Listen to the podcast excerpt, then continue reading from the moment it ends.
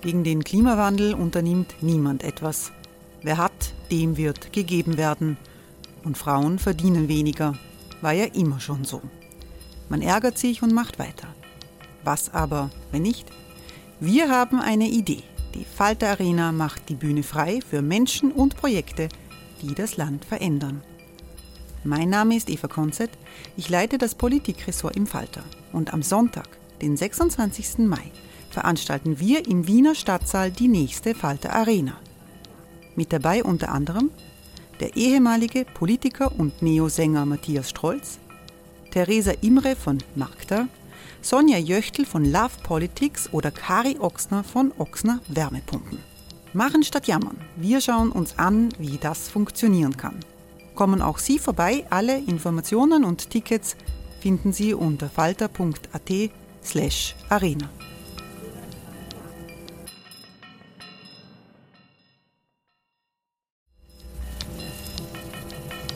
slash arena. Falter-Podcasts werden durch Werbung unterstützt. Das hilft bei der Finanzierung unseres journalistischen Angebots.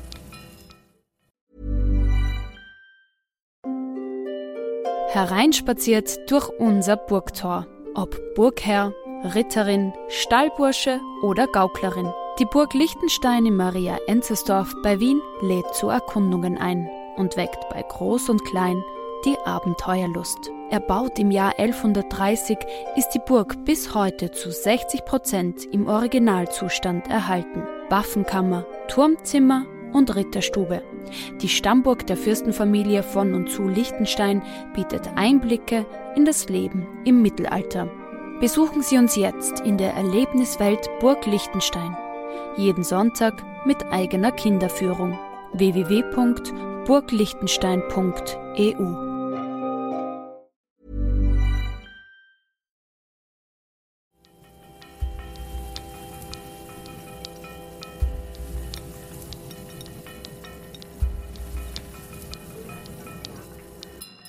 Sehr herzlich willkommen, meine Damen und Herren, im Falterradio. In dieser Sendung geht es darum, was Twitter-Chef Elon Musk von China lernen will. Am 24. Juli hat der Multimilliardär den populären Kurznachrichtendienst übernommen. Er heißt jetzt X. Rechte Verschwörungstheoretiker, die bislang blockiert waren, sind jetzt wieder zurück. Mit vielen hundert Millionen Abonnenten ist Twitter ein zentraler Player der sozialen Medien, auch in Österreich. Hinter den destruktiven Huruk-Aktionen des Elon Musk steht ein Plan. Musk möchte eine sogenannte Everything-App schaffen, wie sie in China mit dem Dienstleister namens WeChat seit Jahren existiert. Über WeChat kann man alles tun. Kurznachrichten schicken, essen oder Taxis bestellen, Geld überweisen. WeChat kann viel mehr als westliche Pendants. Für die Kunden ist WeChat bequem und schnell, aber die Volksrepublik ist eine Diktatur. Für den Polizeistaat China hat WeChat eine zentrale Funktion. Kai Strittmatter war lange Jahre China-Korrespondent der Süddeutschen Zeitung. In seinem Buch Die Neuerfindung der Diktatur und im Gespräch mit Dessa Schischkowitz zeichnet er den Aufbau des Überwachungsstaates nach und warnt vor den autoritären Gelüsten von Elon Musk. Kai Strittmatter. Elon Musk ändert das Logo von Twitter zu einem X und kündigt an, ähnlich wie China mit Weibo und WeChat, bald mehr als einen Nachrichtendienst anzubieten. Das klingt praktisch und lustig, aber was steckt da eigentlich dahinter?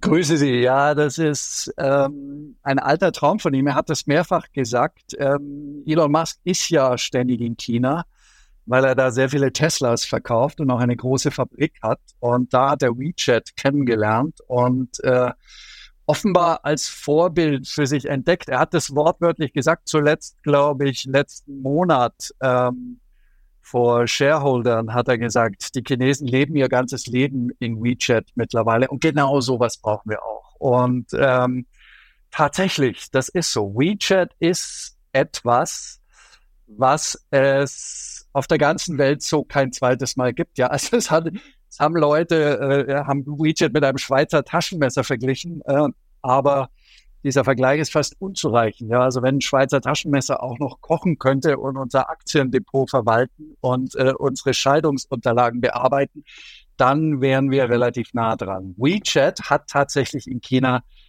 äh, das komplette Internet aufgefressen, auf den Handys der Leuten zumindest. Wenn wir vielleicht ein bisschen zurückgehen, damit wir auch die Entwicklung beschreiben können. Sie schreiben in Ihrem Buch, wie Weibo, also der zweite, ähm, ähm, das zweite App, das man da so mit sich tragen muss, wenn man Chinese ist, offenbar, dass das 2012 noch ein Kurznachrichtendienst war, der äh, auch Informationsfreiheit versprochen hat und der auch dazu gedient hat, dass man gemeinsam korrupte Beamte jagen konnte.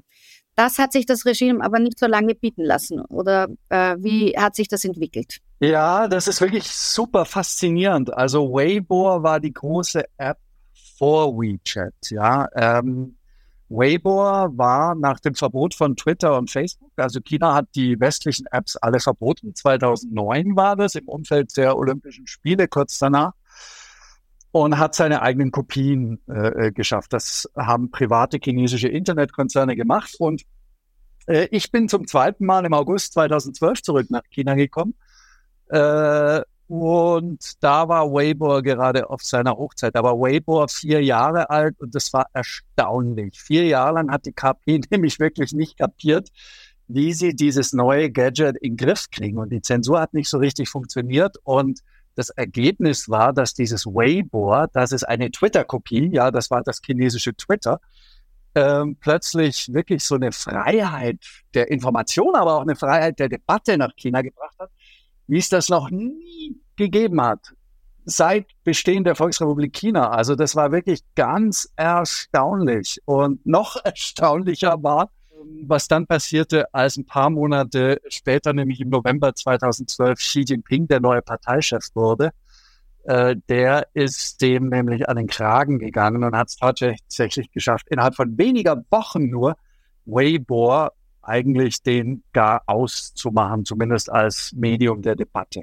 Ich meine, Sie schreiben in Ihrem Buch, dass Bill Clinton im Jahr 2000 noch gesagt hat, dass die Zensur des Internets so erfolgreich sein würde, wie wenn man versuchte, einen Wackelpudding an die Wand zu nageln. Und Sie schreiben jetzt hier, er hängt dort aber inzwischen ganz gut in China an der Wand, der Wackelpudding. Heißt das, dass, äh, dass die Zensur des Internets eben von Xi sehr erfolgreich implementiert wurde? Ja, nicht erst von Xi, sondern das ist ja das Erstaunliche. Man hat uns ja jahrzehntelang erzählt, dass alle neuen Technologien, alle neuen Informationstechnologien automatisch die Freiheit doch in den letzten Winkel des Erdballs tragen würden, ja, und dass autoritäre Regime eigentlich unterwandert werden würden. Ja, man hat uns das erzählt vom Satellitenfernsehen, man hat uns das später erzählt bei den Handys und man hat uns dann erzählt mit dem Internet. Jetzt, ich selber war Korrespondent seit 97, da war das Internet gerade mal drei Jahre alt äh, als ich in Peking ankam.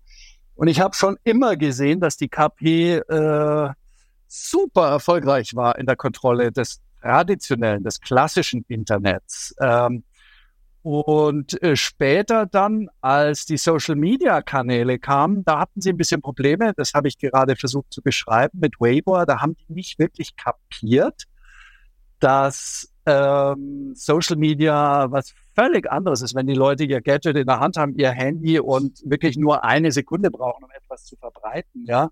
Also das Bild, eine der ersten Sachen, die ich mitbekommen habe, war ein, ein Gemüsehändler, der zu Tode geschlagen wurde in der Stadt Guangzhou. Und dann passiert natürlich in Guangzhou, in China, nichts anderes als bei uns auch. Dann stehen 100, 200 Leute drumherum, bei uns vielleicht 10, 20 und äh, fotografieren das und knipsen das und schildern das und schicken es weiter. Und ein Sensor, der damals, als Weibo aufkam, ja, 20 Minuten gebraucht hat, was in früher, im klassischen Internet hat das gereicht, ja, da hatte er die Zeit. Aber bei Weibo, wenn du 20 Minuten gebraucht hast, da warst du 19 Minuten und 59 Sekunden zu spät, ja, weil dann schon irgendwie äh, das ganze Land deine Bilder gesehen hat. Und das war eine wahnsinnig interessante, spannende Zeit, weil man da für kurze Zeit zumindest glauben konnte, Mensch, hatten diese Internetpropheten bei uns, ja, die, die das gesagt haben, der Bill Clinton, ja, der sich lustig gemacht hat über die chinesische Internetzensur, kann überhaupt nicht funktionieren, ja, ist eben dieser Wackelpudding, der in die Wand, äh, an, der, äh, an die Wand genagelt werden soll. Ähm, haben die vielleicht recht, ja? Also bringt das vielleicht wirklich Freiheit? Aber dann kam dieser Xi Jinping an die Macht, ja. Und er hat gezeigt, äh, wie es geht. Innerhalb von vier Wochen, wirklich. Also mit etwas äh, Entschlossenheit und der nötigen Skrupellosigkeit und etwas Terror äh, hat er das innerhalb von drei, vier Wochen in, in, in, den Griff gekriegt. Und am Ende muss man sagen, unterm Strich, die Moral von der Geschichte, ähm, KP Chinas ist die erste Diktatur, die uns gezeigt hat, dass autoritäre Herrscher, dass Diktatoren, das Internet und die neuen modernen äh, Informationstechnologien nicht nur nicht fürchten müssen, sondern dass sie es lieben können. Die KP liebt das Internet, die KP liebt Social Media, weil sie, sie hat nicht nur keine Angst davor, sondern sie hat entdeckt, dass es in ihrer Hand ein wunderbares Instrument für äh, Gedankenkontrolle, Zensur und Propaganda ist. Ja, umgekehrt ist es ja so, dass ähm, diese, diese sozialen Medien äh, wie ein, ein perfekter Überwachungsstaat, also dem, dem Staat die Möglichkeit geben, das Volk gut zu überwachen, und zwar per süßer Verführung, kommt mir vor. Also Sie schreiben ja auch, es sei eine Mischung aus George Orwells 1984 und Aldous Huxleys schöner neuer Welt, was sich jetzt da abspielt wo sich die Menschen dem Kommerz und dem Vergnügen auch freiwillig verschreiben und so sich ganz von alleine der Überwachung ergeben. Kann man das so sagen? Genau, das ist genau das, was passiert ist. Ähm, China ist wirklich eine geniale Balance eigentlich zwischen diesem alten, traditionellen sozialistischen äh, Kasernenhof-Überwachungsstaat, den George Orwell beschrieben hat, und dann aber auch gleichzeitig wirklich eine Orgie von Kommerz und Konsum und Entertainment. Äh, also das, was der Aldous Huxley in seiner schönen neuen Welt, der Aldous Huxley hat ja nichts anderes beschrieben in seinem Buch als äh, den Kapitalismus.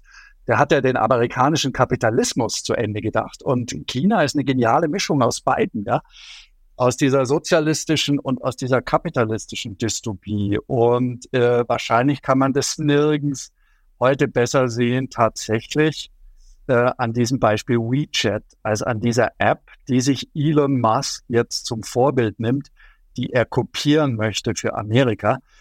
Ähm, tatsächlich es geschafft hat, wirklich das komplette digitale Leben der Chinesen wie so ein schwarzes Loch in sich zu schlucken. Ähm, also WeChat, ja, China atmet WeChat. Du kannst nicht leben ohne dieses WeChat. Es ist irre. Wenn man das erklärt, was da genau sich abspielt, also zum Beispiel der Online-Händler Alibaba äh, hat über seine ganzen Plattformen äh, mehr Umsatz und Gewinn als Amazon und eBay zusammen und agiert auch als in mehr als 200 Ländern weltweit. Äh, der Internetriese Tencent hat äh, schon vor sechs Jahren Facebook als wertvollste Social-Media-Firma überholt. Ähm, zusammen zählen jetzt diese Konzerne zu den zehn größten und wertvollsten Konzernen weltweit. Und Tencent zum Beispiel hat eben auch WeChat im Angebot. Das heißt, das sind ganz verschränkte äh, äh, Unternehmen, wo wir auf WeChat einen Tweet loschat, also einfach loschatten. Und das Ganze führt uns aber in die süße neue Welt an Versuchungen, wo wir unsere Daten lassen und uns so auch überwachen lassen. Kann man das so sagen? Genau. Also das Interessante ist ja erstmal, dass das, äh, Sie haben die beiden großen Konzerne genannt, Alibaba und Tencent sind die beiden größten Internetkonzerne, Hightech-Konzerne Chinas, zwei der größten der Welt, dass das Privatunternehmen sind ja erstmal. Das sind keine Staatsunternehmen wie früher. Ja, also die Kommunistische Partei ist nicht blöd. Die sehen schon, dass sie so äh, ja die Kreativität und Originalität und den Unternehmergeist und die Innovationskraft von Privatunternehmen brauchen. Gleichzeitig aber ist ein Privatunternehmen in China nicht das gleiche wie bei uns. Ja, ein Privatunternehmen, ein Privatunternehmer in China weiß, dass er zu jeder Sekunde seiner Existenz der, von der Gnade und Willkür der kommunistischen Partei abhängig ist. Du musst kooperieren mit der KP. Das heißt, Privatunternehmen, Hightech-Privatunternehmen äh, äh, und Internetunternehmen müssen natürlich dem chinesischen Sicherheitsapparat ihre Server zur Verfügung stellen und die äh, KP und die Stasi sitzen da mittendrin. Was jetzt WeChat angeht, ähm, ist es auch eine sehr interessante Karriere, die diese App, ähm, die diese App hinter sich hat. Ähm, WeChat nämlich begann einfach mal vor einiger Zeit als simples äh, als simple WhatsApp-Kopie. Ja, 2011, als die rauskam, war das eine schlechtere WhatsApp. Es war einfach ein simples Chat-Tool. Ja. Aber total schnell hat sich da dann auch entwickelt zu einer Facebook-Kopie. Man konnte da also auch plötzlich so seine Stories posten, seine Videos, hatte seinen Freunde-Feed. Dann wurde es ganz schnell noch Chinas Uber, dann Chinas Booking.com, dann Chinas Lieferando, Chinas PayPal. Heute kannst du auf WeChat ja das, äh, das Wetter, Wetter checken, du kannst irgendwie ein Fahrrad mieten, du kannst deine Arzttermine buchen, deine Wasser-, Handy-, Stromrechnung bezahlen, du kannst deine Strafzettel begleichen, du kannst Online-Shopping machen, du kannst Geld verschicken, du kannst alle Rechnungen bezahlen. Äh, du kannst den Bettler auf der Straße seinen Obolus geben, weil auch die Bettler in Peking ja mittlerweile, vielleicht haben Sie da Fotos schon mal davon gesehen, die gibt's wirklich äh, äh nur noch Barcodes an die Autofenster halten. Ja. Die scannt man dann mit WeChat, dann kann man irgendwie dem Bettler auch seinen Obolus zukommen lassen. Du kannst, äh, du buchst deine Taxis damit, du buchst deine Hotels, deine äh, Flugreisen. Äh, es ist also wirklich es ist, also man kann natürlich sagen, WeChat ist eine App, ungefähr so, als würde man sagen, das iPhone ist ein Fernsprechapparat. Ja, wenn einer, wenn einer aus WeChat rausfliegen würde, und es fliegen ja Leute aus WeChat raus, wenn sie, wenn sie sich unliebsam verhalten, wenn sie die falschen Dinge posten, weil eine Chat-App ist es weiterhin. Aber wenn wir zum Beispiel uns das anschauen, was ich habe WeChat äh, mir angeschaut und dort die Funktion Vex-In gefunden. Das ist also die, die, die Bargeld, äh, die digitale Währungs-App oder so, oder die, die Nein, Weixin ist der chinesische Name von WeChat. Ah, aber da gab es eine Funktion drauf, da konnte man dann Geld draufladen und auch auszahlen. Das war innerhalb der WeChat-App. Und da dachte ich, aha, das ist ungefähr das, was wir jetzt in Europa auch probieren mit digitalem Euro und all diesen verschiedenen digitalen äh, Bezahlweisen. Und da ist ja das Hauptproblem, wie machen wir das dann mit dem Datenschutz?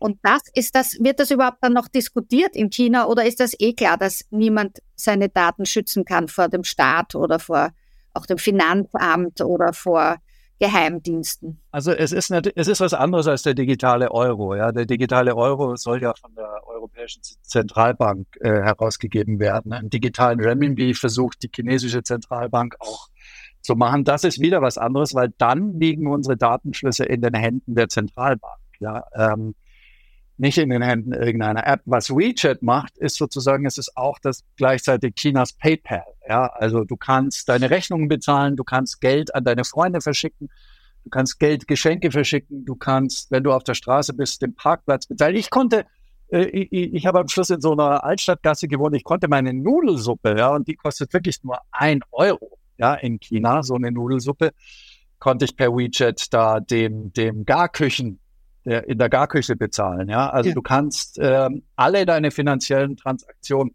das ist aber etwas, was auch praktisch, das sind Dienstleistungen, digitale Dienstleistungen einer Bank praktisch. Ja. Der Punkt mit dem Datenschutz ist natürlich der entscheidende Punkt, ähm, weil ähm, ja, wenn du Chinesen sprichst, ja, ganz viele meiner chinesischen Freunde, die sind zum Beispiel ganz gern, die, die lieben Urlaub in, in, in Europa. Europa ist ja so romantisch, ja, und äh, die chinesische Mittelschicht hat mittlerweile auch das Geld.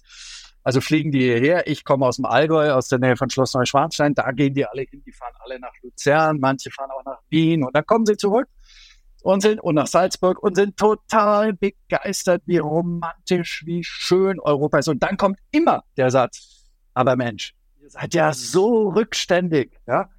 Das ist ja so unbequem. Bei euch, bei euch muss man ja immer noch mit Bargeld bezahlen. WeChat, Alipay konnte ich gar nicht benutzen. Das ist ja irre. Also, äh, äh, äh ja, wo, äh, in welchem Jahrzehnt äh, lebt ihr eigentlich? Und ähm, ja. Aber würden Sie jetzt sagen, dass das, was in China dann passiert, äh, problematisch ist für unsere Datenschutzbedürfnisse oder haben die wenn man das ähm, für demokratische Verhältnisse anpasst, kann man dann genug Datenschutz einbauen auf ein WeChat-App, wo man dann das Zentralbankgeld, also das von der EZB ausgegebene digitale Euro, die digitalen Euroscheine, dass man die dann so schützt, dass man nicht merkt, an wen das Geld weitergeht. Naja, erstmal zu China. Es ist natürlich der Traum, also es ist der Traum eines bequemen Bürgers. Es ist aber vor allem der Traum des Überwachungsstaats natürlich, weil jeder deiner Schritte, jede deiner Transaktionen, jede deiner Nachrichten, letztlich jeder deiner Gedanken Freihaus an die Polizei, an den Überwachungsstaat geliefert. Alles. Ja, wirklich. Das heißt, was wir da in China sehen, ist eigentlich, ja, China war immer eine Diktatur, aber es war seit Mao ein totalitärer Staat mehr. Was wir jetzt sehen, ist die Rückkehr des totalitären Staates in digitaler Form. Ja, viel smarter als früher. Millions of people have lost weight with personalized plans from Noom, like Evan, who can't stand salads and still lost 50 pounds. Salads, generally, for most people, are the easy button, right? For me, that wasn't an option. I never really was a salad guy. That's just not who I am. But Noom worked for me. Get your personalized plan today at Noom.com. Real Noom user compensated to provide their story. In four weeks, the typical Noom user can expect to lose one to two pounds per week. Individual results may vary. Also das ist wirklich irre, ja. Also Amnesty International hat äh, hat vor ein paar Jahren schon mal so einen Bericht rausgebracht, wo sie die zehn oder elf größten ähm, Internetunternehmen der Welt, also auch die westlichen, Facebook, Apple äh, und so weiter, ähm, äh, aber auch Tencent, Alibaba und so geratet haben, äh, äh auf einer Skala von 0 bis 100, äh, wie viel die tun für den Datenschutz und für den Schutz äh, ihrer Nutzer. Und Tencent, also äh, die Firma, die WeChat äh, erfunden hat und betreibt, bekam in diesem Bericht von 100 Punkten exakt null. Ja? Also WeChat ist nicht nur eine Super-App, WeChat ist viel mehr, WeChat ist eine ganz große Falle. Jetzt, wenn Elon Musk sagt, ich mache ein WeChat für uns, äh, dann muss man erstmal davon ausgehen, dass ihm wahrscheinlich die Tatsache, dass jeder Gedanke, jede Nachricht, jeder Schritt, jede Transaktion an diese Server geliefert werden des Betreibers, wer auch immer diese App hat, dass ihm das ganz gut gefällt, ja, dass er da auch so viel wie möglich rausziehen würde, äh, äh, dass er da gar nichts dagegen hätte. Aber man muss natürlich auch sagen, dass wir in Demokratien leben, dass wir gerade in der Europäischen Union das fortschrittlichste Datenschutzgesetz eigentlich weltweit äh, äh haben äh, seit ein paar Jahren und dass vielen dieser Auswüchse, wie wir sie in China haben, natürlich Grenzen gesetzt würden. Also ähm, was den Datenschutz angeht, könnte Elon Musk wahrscheinlich nicht Zugriff haben auf all das, äh, äh auf was WeChat äh, Zugriff hat. Aber nichtsdestotrotz, äh, wir sehen ja auch bei uns immer noch, äh, was für Exzesse, äh, was den Datenabfluss angeht, auch Apps wie Facebook, Instagram und so weiter haben. Also das ist jetzt schon ja bedenklich und gefährlich und ähm, das wird in dem Falle, wenn eine App dann plötzlich die Alles-App wird, ja, die alle anderen Apps geschlossen hat, äh, natürlich nochmal potenziert dieses Problem. Nicht in dem Ausmaß, wie wir es in China sehen, aber für uns dystopisch genug wahrscheinlich. Deswegen muss man höllisch aufpassen. Also die Politiker vor allem müssen aufpassen hier. Aber ich würde sagen, äh, auch als Nutzer ich sage jetzt mal ganz realistisch, ich glaube nicht, dass Elon Musk das gelingen wird am Ende, weil ich glaube, er ziemlich kräftig dabei ist, seinen Ruf zu ruinieren. Ich glaube, viele Nutzer haben gar keine Lust mehr, ihn, ja, ausgerechnet Elon Musk, äh, sich auszuliefern. Und zweitens, was man auch nicht vergessen darf, WeChat hatte natürlich einen irren Startvorteil hinter dieser großen Firewall, ja, wie China das nennt, mit dem die ganze ausländische Konkurrenz ferngehalten wird. Ähm, ganz einfach, weil die Konkurrenz ebenso äh, äh, klein ist in China, ja, weil man die ausländischen Konzerne, die Konkurrenten alle ferngehalten hat. Da ist es natürlich viel einfacher, dann äh, diese Dienste dann ähm, äh, zu verkaufen und zu sammeln. Das, äh, da, also Elon Musk wird es sehr viel schwieriger haben. Das liegt ja wahrscheinlich auch daran, dass wir hier in Westeuropa eine stärkere Zivilgesellschaft haben, die auch aufmerksamer diese Sachen verfolgt, beziehungsweise in der Europäischen Union, äh, in der Kommission sitzen Kommissare und in der EZB sitzen Zentralbanker, äh, die sich auch, die dieses System auch äh, durchschauen und auch da eben Schutzfunktionen einbauen wollen. Weil wir haben die Situation, dass wir in China mit äh, WeChat äh, das schon vorgeführt bekommen, wie dieser Überwachungsstaat dann funktionieren kann durch die süße Verführung. Und Milliardäre wie Elon Musk oder auch Mark Zuckerberg mit Meta, der mit Threads auch so ein neues Modell, ein Twitter-Ersatz oder einen X-Ersatz äh, präsentiert hat, die, vers die versuchen sozusagen auf ihre privaten äh, ihren Profitpläne, sich das zunutze zu machen, was die Chinesen schon entwickelt haben. Dazwischen stehen wir mit Europa eigentlich in einem interessanten Moment unserer Entwicklung, weil wir können das noch sowohl die, die, die Moderne der Technologie mitmachen, als auch versuchen, das demokratisch abzusichern, oder? Da haben Sie völlig recht. Wir stehen viel besser da als die Amerikaner zum Beispiel, die ja eine Grundabneigung Neigung gegen Regulierung haben. Und wenn man sich aber äh, anschaut, dann was für Leute da im Senat und im Kongress sitzen, im Repräsentantenhaus. Ich weiß nicht, ob Sie die TikTok-Anhörung verfolgt haben. Äh, TikTok ist ja so eine andere chinesische App, die gerade die Welt erobert. Da gibt's große Bedenken in Amerika. Aber das Erschreckende ist ja nicht nur äh, äh, die Datenschutzbedenken und die Desinformationsbedenken TikTok gegenüber, sondern das Erschreckende war auch, wenn man sich diese Anhörung angeguckt hat, äh, die absolute Ignoranz und äh, Stereotokratie ähm, dieser uralt amerikanischen Senatoren, die wirklich von der neuen Welt überhaupt keine Ahnung haben. Und äh, das war wirklich also peinlich für Amerika, peinlich für die Demokratie, auch wenn man kritisch TikTok gegenübersteht.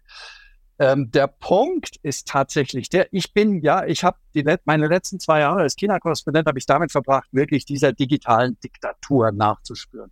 Ich habe mhm. mir die ganzen künstlichen Intelligenz-Startups angeschaut, ich habe mir Gesichtserkennungsüberwachung angeschaut, Spracherkennungsüberwachung, diese ganzen Apps. Ich bin zu den Firmen hingegangen, habe mit denen gesprochen und so weiter. Ich bin aber nicht als Technologiegegner da rausgekommen, sondern ganz im Gegenteil. Ich bin rausgekommen wirklich äh, mit dem Gedanken, Mensch, ja, wenn die Chinesen jetzt die Diktatur digital neu erfinden, dann müssen wir verdammt nochmal die Demokratie digital neu erfinden. Und die positive Nachricht ist, die gute Nachricht ist, es gibt Leute, die da dran sitzen. Es gibt Leute, die das machen. Und meine ersten Reisen 2019, 2020 waren dann irgendwie nach Taiwan, ja, die eine irre Cyberministerin haben, Audrey Tang, die wahnsinnig viel da macht, ähm, eine Ex-Hackerin, unglaublich intelligente Frau, wahnsinnig viel für Transparenz der Regierung und äh, äh, mehr Partizipation in der Demokratie durch digitale Mittel. Und dann war ich, äh, äh, durfte ich ein paar Jahre Skandinavien und Baltikum-Korrespondent sein und bin als erstes nach Estland gefahren. Die sind ja Weltmeister, Weltmeister in der Digitalisierung äh, von Regierung. Und wenn ich sage Digitalisierung von Regierung und Bürokratie, dann meine ich nicht, ich weiß nicht, wie weit Sie da in Österreich sind, aber meine Güte, in Deutschland freuen wir uns, wenn wir den, wenn man den Führerschein online beantragen darf. Es ist echt so traurig, es ist so tragisch. Wir sind da so hinten drein.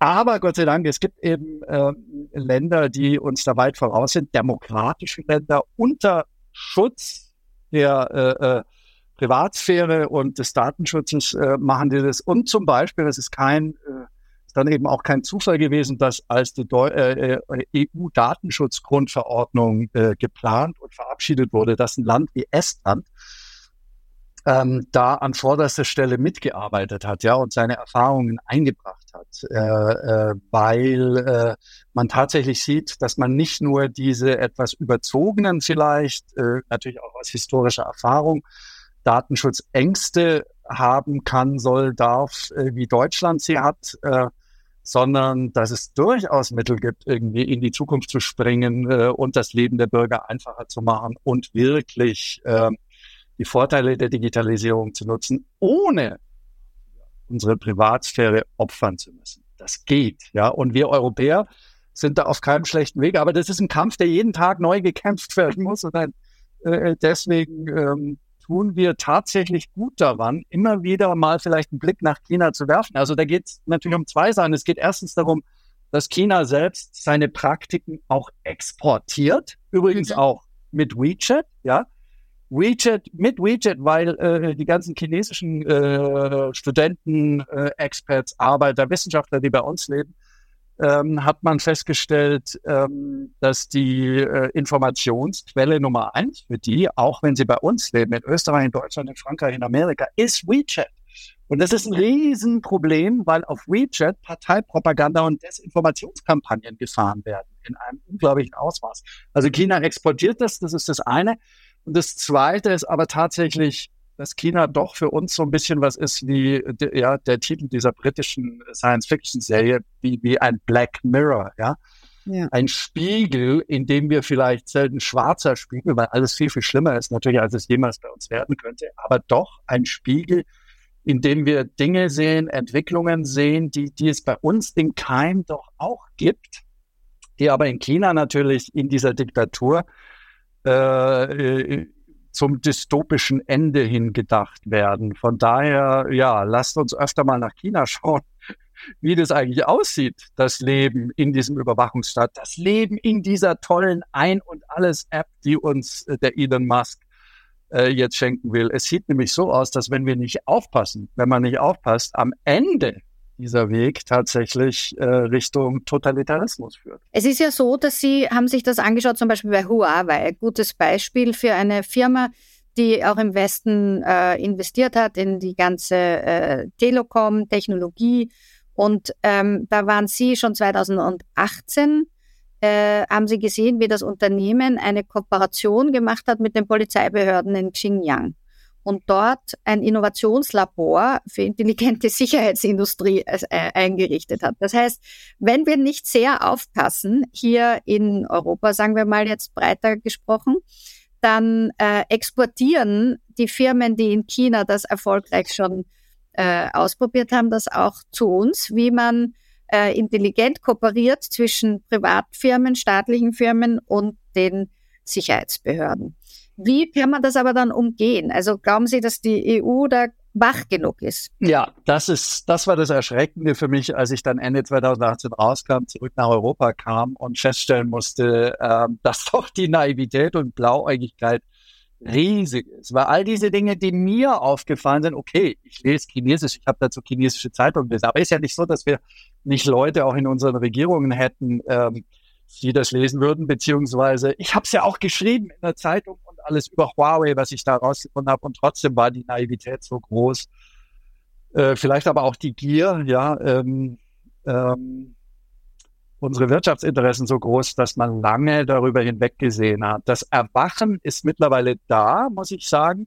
Das ist die gute Nachricht. In den letzten zwei, drei Jahren ist da viel passiert, zumindest in Deutschland, äh, auch auf europäischer äh, äh Ebene. Man ist wachsamer, aber gerade weil Sie Huawei äh, erwähnen, das ist immer noch, das ist immer noch ein Wunderpunkt, gerade für die Deutschen, weil in allen anderen Ländern, ich habe diese Debatte verfolgt, auch in Skandinavien, die ging ja los vor drei, vier Jahren, was machen wir denn jetzt mit Huawei? Lassen wir die tatsächlich unser 5G-Netz bauen? Weil die machen es am billigsten, die haben tolle Technik, die machen es billig, aber Mensch, können wir denen wirklich die Zukunft unserer Hightech-Infrastruktur anvertrauen?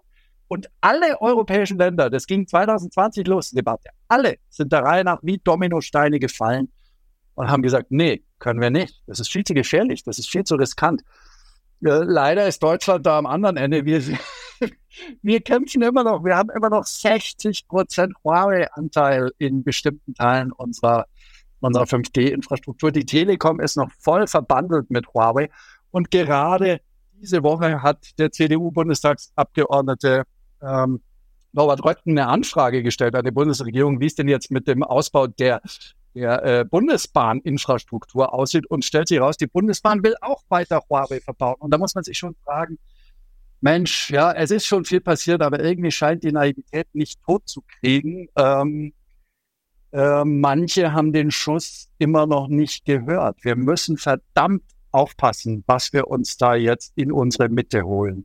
Herr Strittmatter, das ist alles unglaublich interessant. Ich glaube, das war sozusagen eine Einführungsvorlesung äh, in den schwarzen Spiegel, in den Black Mirror der chinesischen äh, neuen Technologien, die jetzt von Elon Musk erklärtermaßen auch für den Westen kopiert werden sollen über sein neues X, ehemaliges Twitter-App, das ausgebaut werden soll zu einer schönen neuen Welt, wo wir uns alle gut benehmen und dafür der süßen Versuchung äh, erliegen, uns äh, unsere Gehirne äh, auch und unsere Bankkonten ähm, kontrollieren zu lassen. Hoffentlich nicht. Wir hoffen sehr, dass wir eine europäische Öffentlichkeit schaffen können mit ihren Büchern, mit unseren Podcasts, dafür, dass auch äh, verstanden wird in Deutschland und in Österreich, dass man wahrscheinlich in der EU auf ähm, EU-Ebene am besten in unserem Fall zusammenarbeiten kann, um unsere Daten einerseits zu schützen, aber auf der anderen Seite die äh, neuen Technologien auch dazu zu benutzen, ähm, uns im 21. Äh, Jahrhundert überhaupt äh, zurechtfinden zu können. Könnten wir das so als Schlusssatz stehen lassen? Ja, das finde ich, das kann man. Wie gesagt, ähm, Digitalisierung ist etwas, was wir dringend vorantreiben müssen, irgendwie, weil es wirklich einen Nutzen haben kann für die Demokratie auch. Aber wir müssen halt es halt wirklich auf demokratische Art und Weise tun. Und dafür eben, was für Attacken auf die Demokratie finden statt durch ähm, ausländische autoritäre Akteure, sondern auch tatsächlich durch diesen Hightech-Kapitalismus äh, von Elon Musk und Facebook und Instagram und anderen. Wir müssen an allen Fronten wachsam sein. Herr Strittmatter, vielen Dank, dass Sie sich die Zeit genommen haben, mit uns zu sprechen. Sie hörten ein Interview von Tessa Schischkowitz mit Buchautor und Korrespondent Kai Strittmatter. Strittmatters faszinierendes Buch mit dem Titel Die Neuerfindung der Diktatur können Sie im Falter Buchversand bestellen. Ich verabschiede mich von allen, die uns auf UKW zuhören. Aktuelles aus der Welt der Medien und des Internets erfahren Sie im Falter. Daher empfehle ich ein Abonnement des Falter. Alle Informationen gibt es im Internet unter der Adresse abo.falter.at. Ursula Winterauer hat die Signation gestaltet. Philipp Dietrich betreut die Audiotechnik im Falter. Ich verabschiede mich bis zur nächsten Sendung.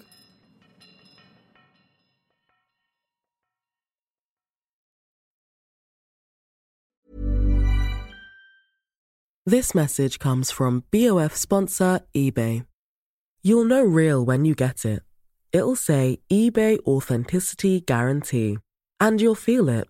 Maybe it's a head turning handbag, a watch that says it all, jewelry that makes you look like the gem, or sneakers and streetwear so fresh every step feels fly.